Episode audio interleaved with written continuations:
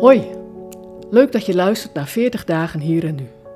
De podcast die je wil helpen om Jezus te volgen in jou, hier en nu. Het is donderdag 3 maart. Vandaag is de bijdrage geschreven door Nanda Langkamp. We denken de komende dagen na over hoe we ons voorbereiden op het feest. Daarbij staat in deze aflevering Psalm 51 centraal. Ik heb hem de titel Voorjaarsschoonmaak gegeven. Herinner jij je die grijze dagen in januari nog? Ik bedoel die sombere dagen, waarop je al vroeg de lampen aan moest doen en de gordijnen dicht. Er waren dagen bij dat ik nauwelijks de zon heb gezien. Wat verlangde ik op die dagen naar het voorjaar, naar het licht en de warmte van de zon. Vandaag staan inkeer en berouw centraal. We lezen een deel uit Psalm 51, de psalm die David schreef nadat hij door de profeet Nathan werd gewezen op zijn overspel met Bathseba.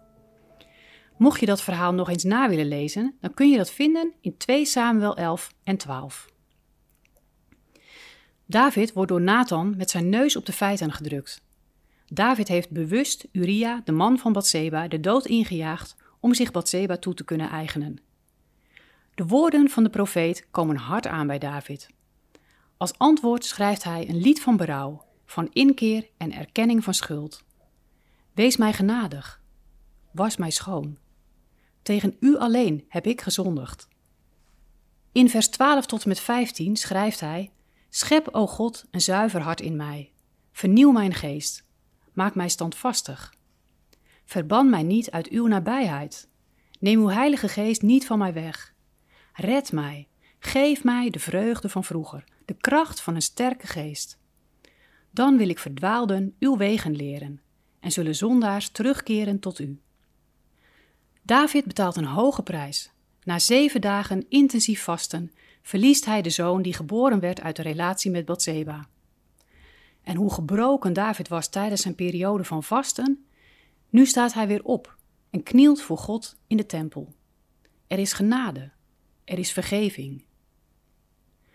Het ontvangen van vergeving is als de eerste voorjaarszon die je donkere woonkamer binnendringt.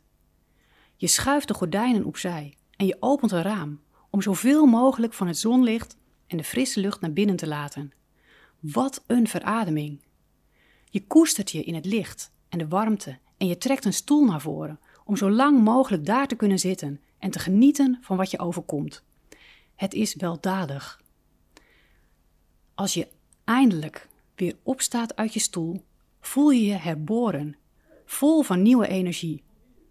Je weet dat dit het begin is van een tijd waarin je dingen anders wil doen. Je kijkt nog eens door het raam naar buiten en je voelt sterk de behoefte om de ramen te lappen. Weg met het vuil van de winter, dat zorgt voor een dun filter over het glas. Helder zicht en transparantie, om zo ruimte te maken voor nog meer licht in je leven. Voorjaarsschoonmaak. Het zet je hele leven op zijn kop. Ook de mensen om je heen merken het. Vers 15 zegt het zo: Dan wil ik verdwaalden uw wegen leren en zondaars terugkeren tot u. Verdwaalden? Zondaars? Ja, ik hoor ook bij hen, erkent David. Maar ik heb wel ontdekt waar we moeten zijn voor een nieuwe start. Waar de plek is waar we samen redding kunnen vinden. Waar we het licht, waar we zo intens naar verlangen, weer kunnen zien.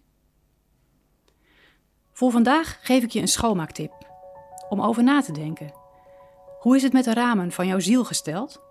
Wanneer heb je ze voor het laatst gelapt? En iets om te doen. Maak vandaag eens een paar ramen schoon. Wat doet dat met jou en met je beleving van de wereld buiten? Wil je meer weten over deze podcastserie? Ga dan naar 40dagenhierennu.nl. Voor de Bijbelteksten in deze podcast gebruiken we de NBV 21 van het Nederlands en Vlaams Bijbelgenootschap.